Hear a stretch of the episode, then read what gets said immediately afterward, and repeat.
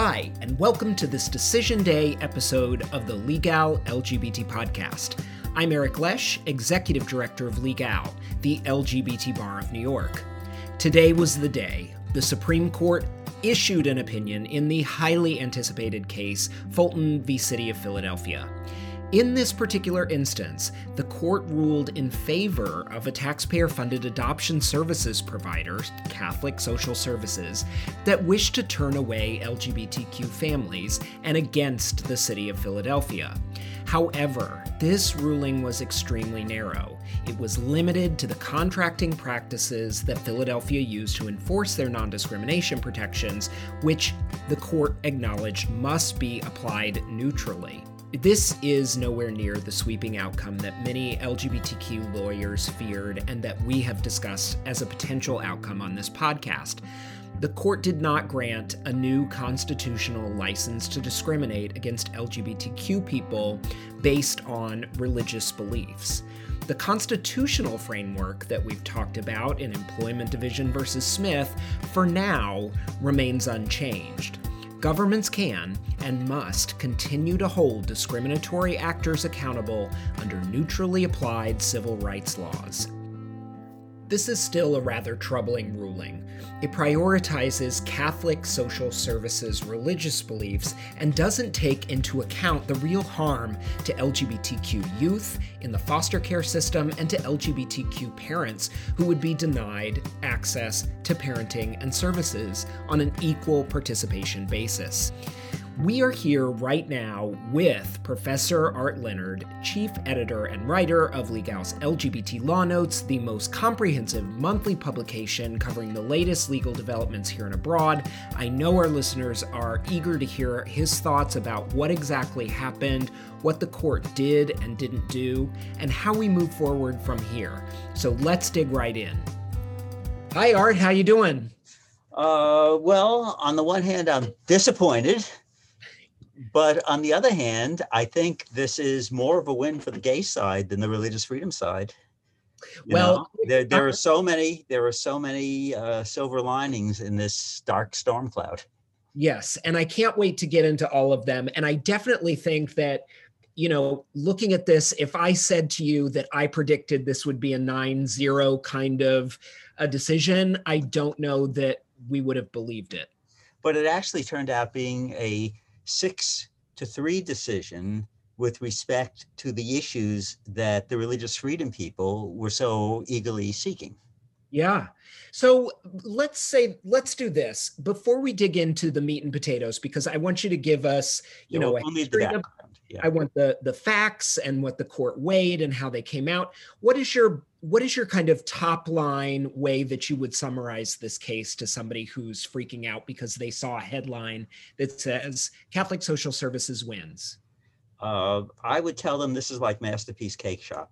Uh, the baker wins, but the baker wins. The baker who didn't want to make the the cake for the gay couple, the wedding cake, the baker won, but he won because uh, two loose-lipped state commissioners made nasty comments about religion at a hearing. That's why he won. He didn't win because the court said that you have a right not to comply with the anti-discrimination law. And uh, the same thing here. All right, Art. So tell us about the facts of this case. All right, this this is this is a case that was invented by a bunch of reporters who were looking to make a story. You know, at least in Masterpiece Cakeshop, we actually had a gay couple who went into a bakery and got turned down. I mean, blatant discrimination. This is a case involving an agency which claims that it has never been approached by a married same-sex couple seeking to be certified to be foster parents by them. Uh, all right, so you have the Obergefell decision in 2015. All of a sudden, same-sex marriage is available nationwide, uh, and various issues arise from that. One is religious bakers who don't want to make wedding cakes. Another is religiously affiliated agencies that don't want to uh, approve adoptions or foster care placements with married same-sex couples. All right, so the Obergefell decision, you know, it produces all of these clashes uh, between personal, moral, or religious beliefs and anti-discrimination law. Uh, so here uh, we had a bunch of reporters and they decided to do a story on this hot issue. This was 2018. They decided to do a story on this hot issue now that's bubbling up of agencies, especially religiously affiliated agencies that don't want to deal with married same-sex couples. So they call around to the various agencies in Philadelphia to say, uh, do you evaluate uh, married same-sex couples to be adoptive or foster parents? And uh, they kept track of the answers. And the only agencies in the Philadelphia area, and there were like at least two dozen agencies, the only agencies that had any hangups about dealing with married same-sex couples were Catholic Social Services and Bethany Social Services, which is a Protestant agency. And uh, so they wrote their article it appeared in, in one of the local uh, daily papers in Philadelphia, and it caused an uproar in the city council, which passed a resolution calling for the Human Rights Commission to investigate this agency uh, because we have a law in, in the city of Philadelphia. We have a, a fair practices ordinance that says that public accommodations may not discriminate based on sexual orientation. Uh, and uh, so uh, they called on the agency, and at the same time, of course, pressure was put on the uh, commissioner of the Department of Human Services, which has the contract with CSS to do the vetting of potential foster parents and to make the matches with the kids and you know to provide supportive services and all this sort of stuff.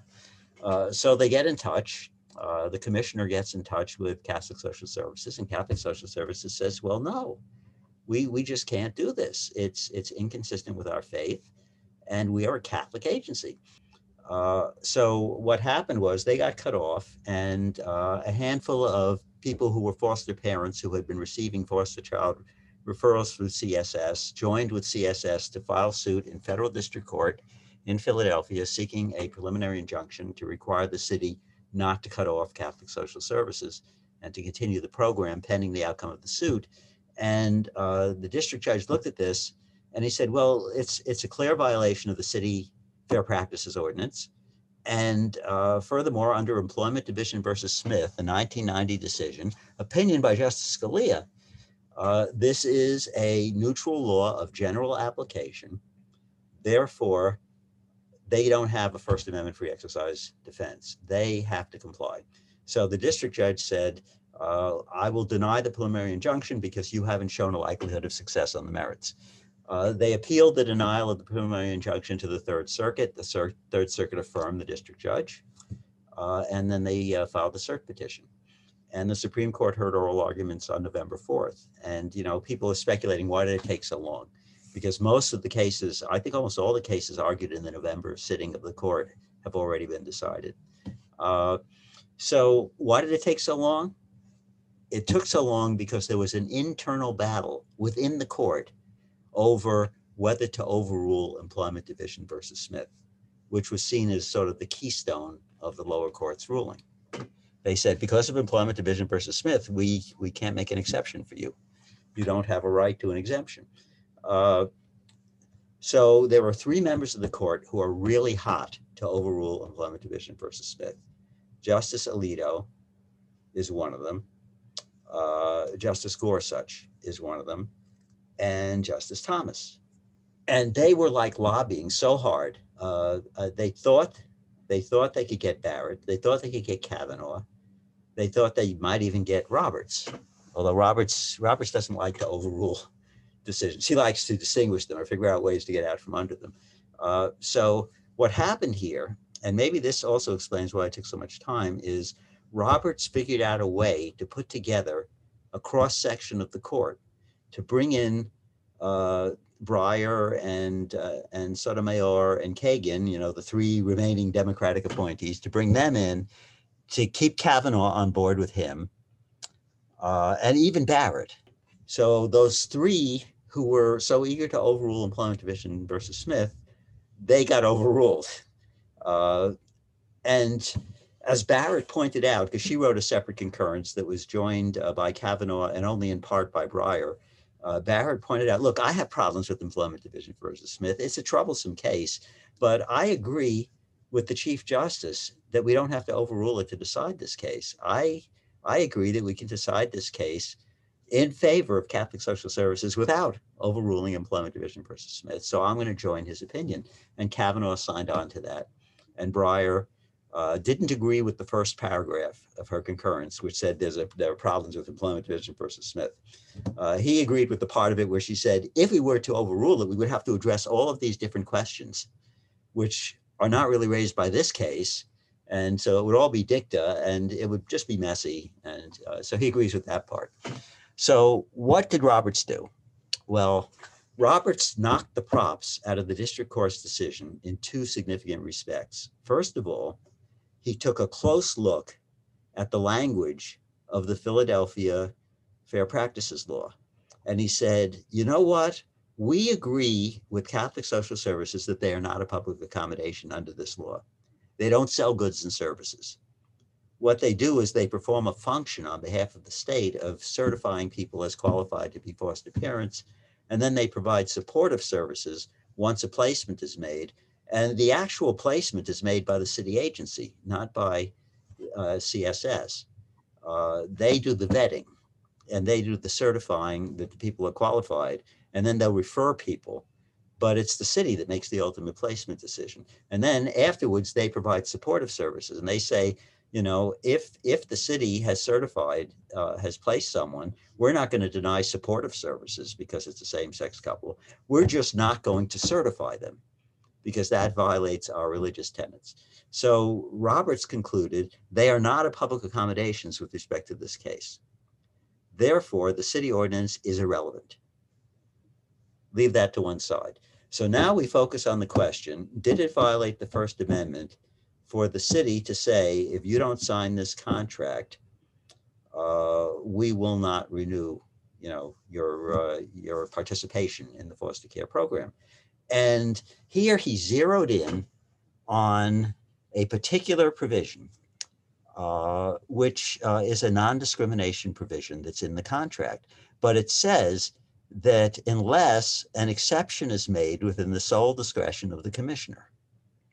He said, well, if the commissioner has discretion to make exceptions to the anti-discrimination requirement, then I think it's not a law of general application because there are exceptions, there are exemptions.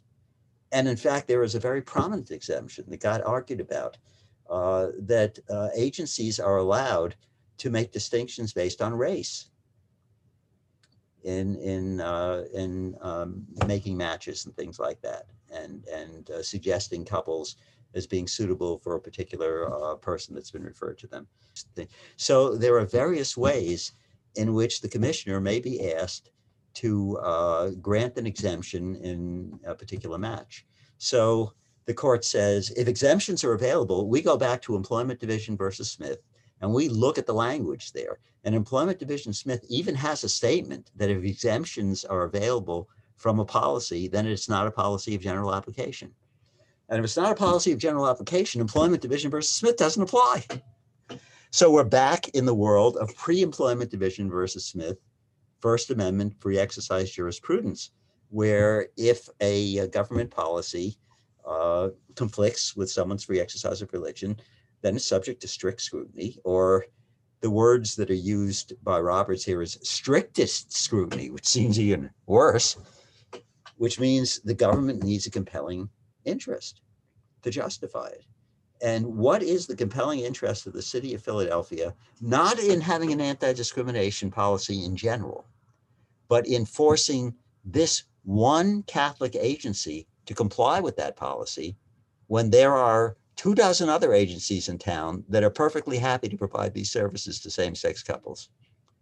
Where is the compelling interest in that, in, in, in having this confrontation between free exercise and anti-discrimination law, when on a practical level, it isn't necessary because same-sex couples have never applied to CSS to be certified, to be foster parents they know not to go to a Catholic agency. You know, uh, I mean, the fact that CSS has it in their handbook and stuff is almost irrelevant.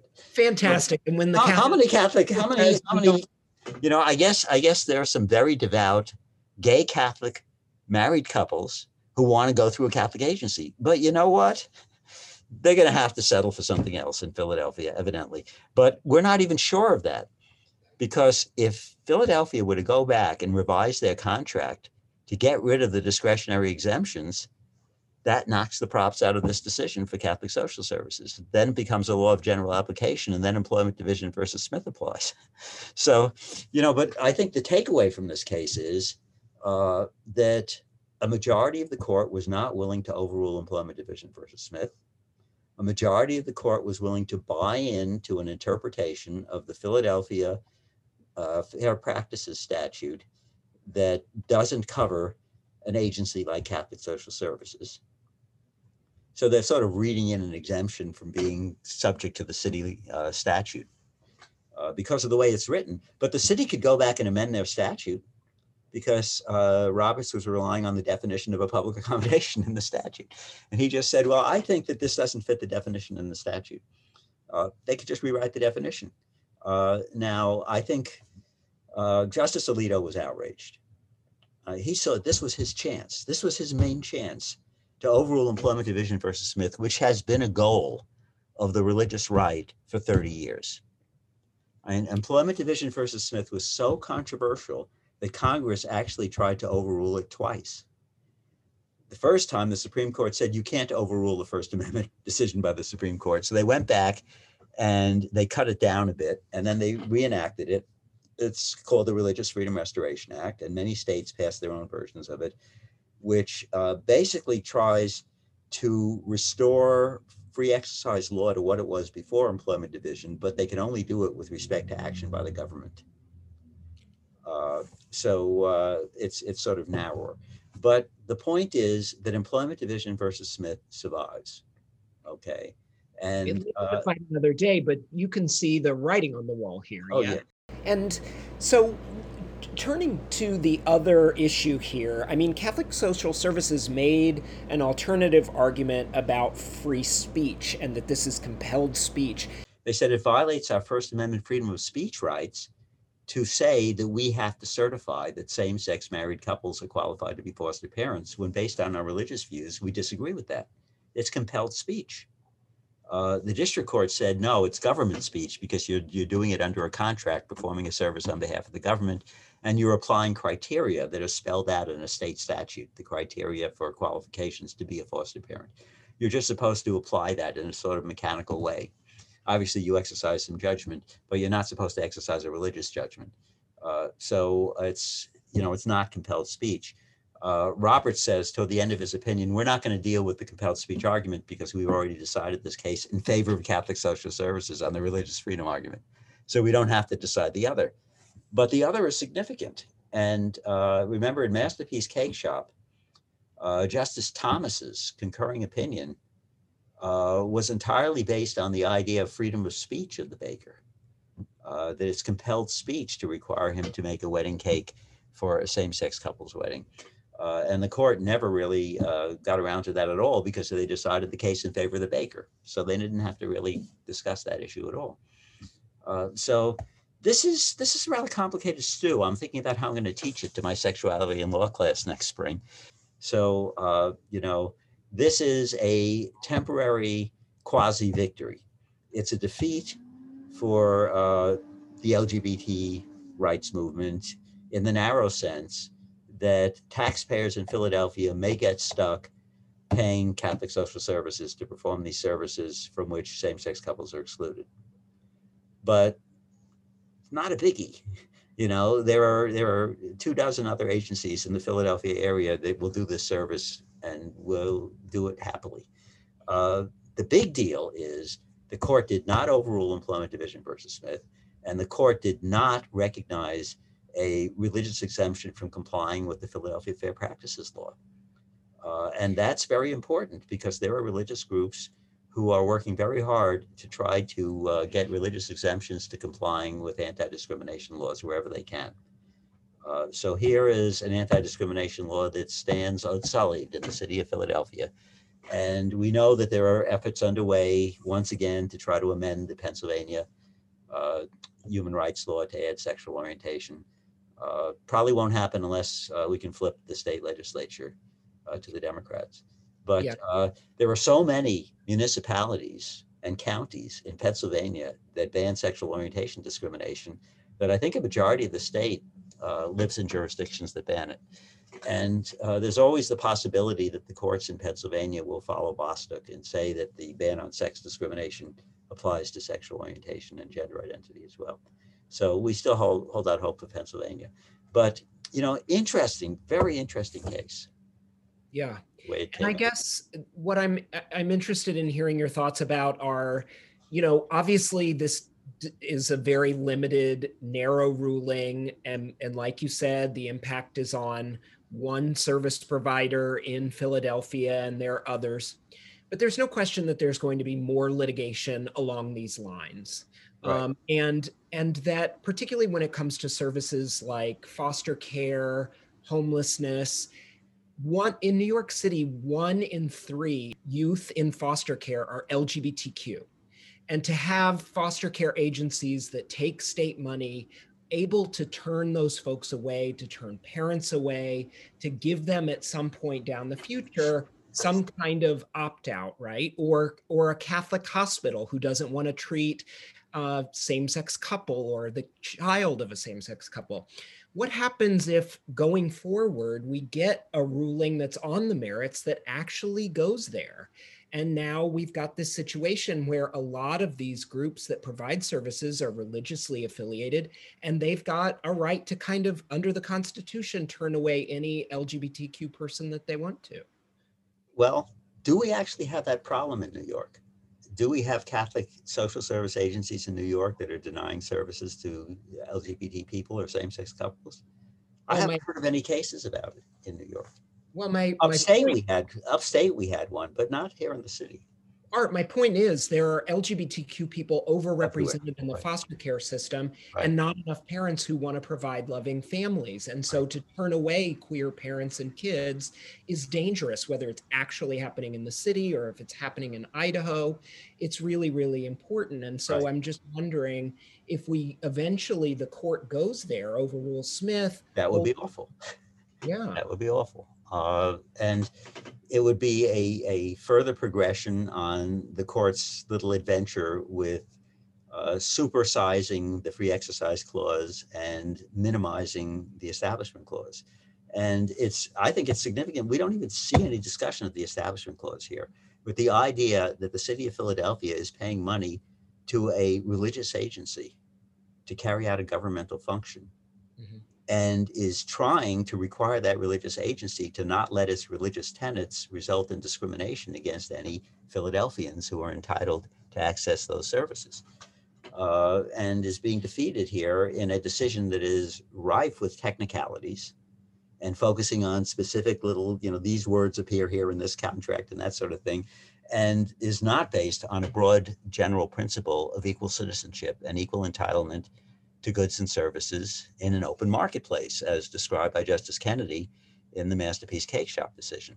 Uh, you know, and uh, unlike that decision, where Kennedy uh, took care to say that uh, we are not detracting from the general rule that says that uh, people who run businesses who provide goods and services to the public are not allowed uh, to refuse services based on their personal religious objections to somebody.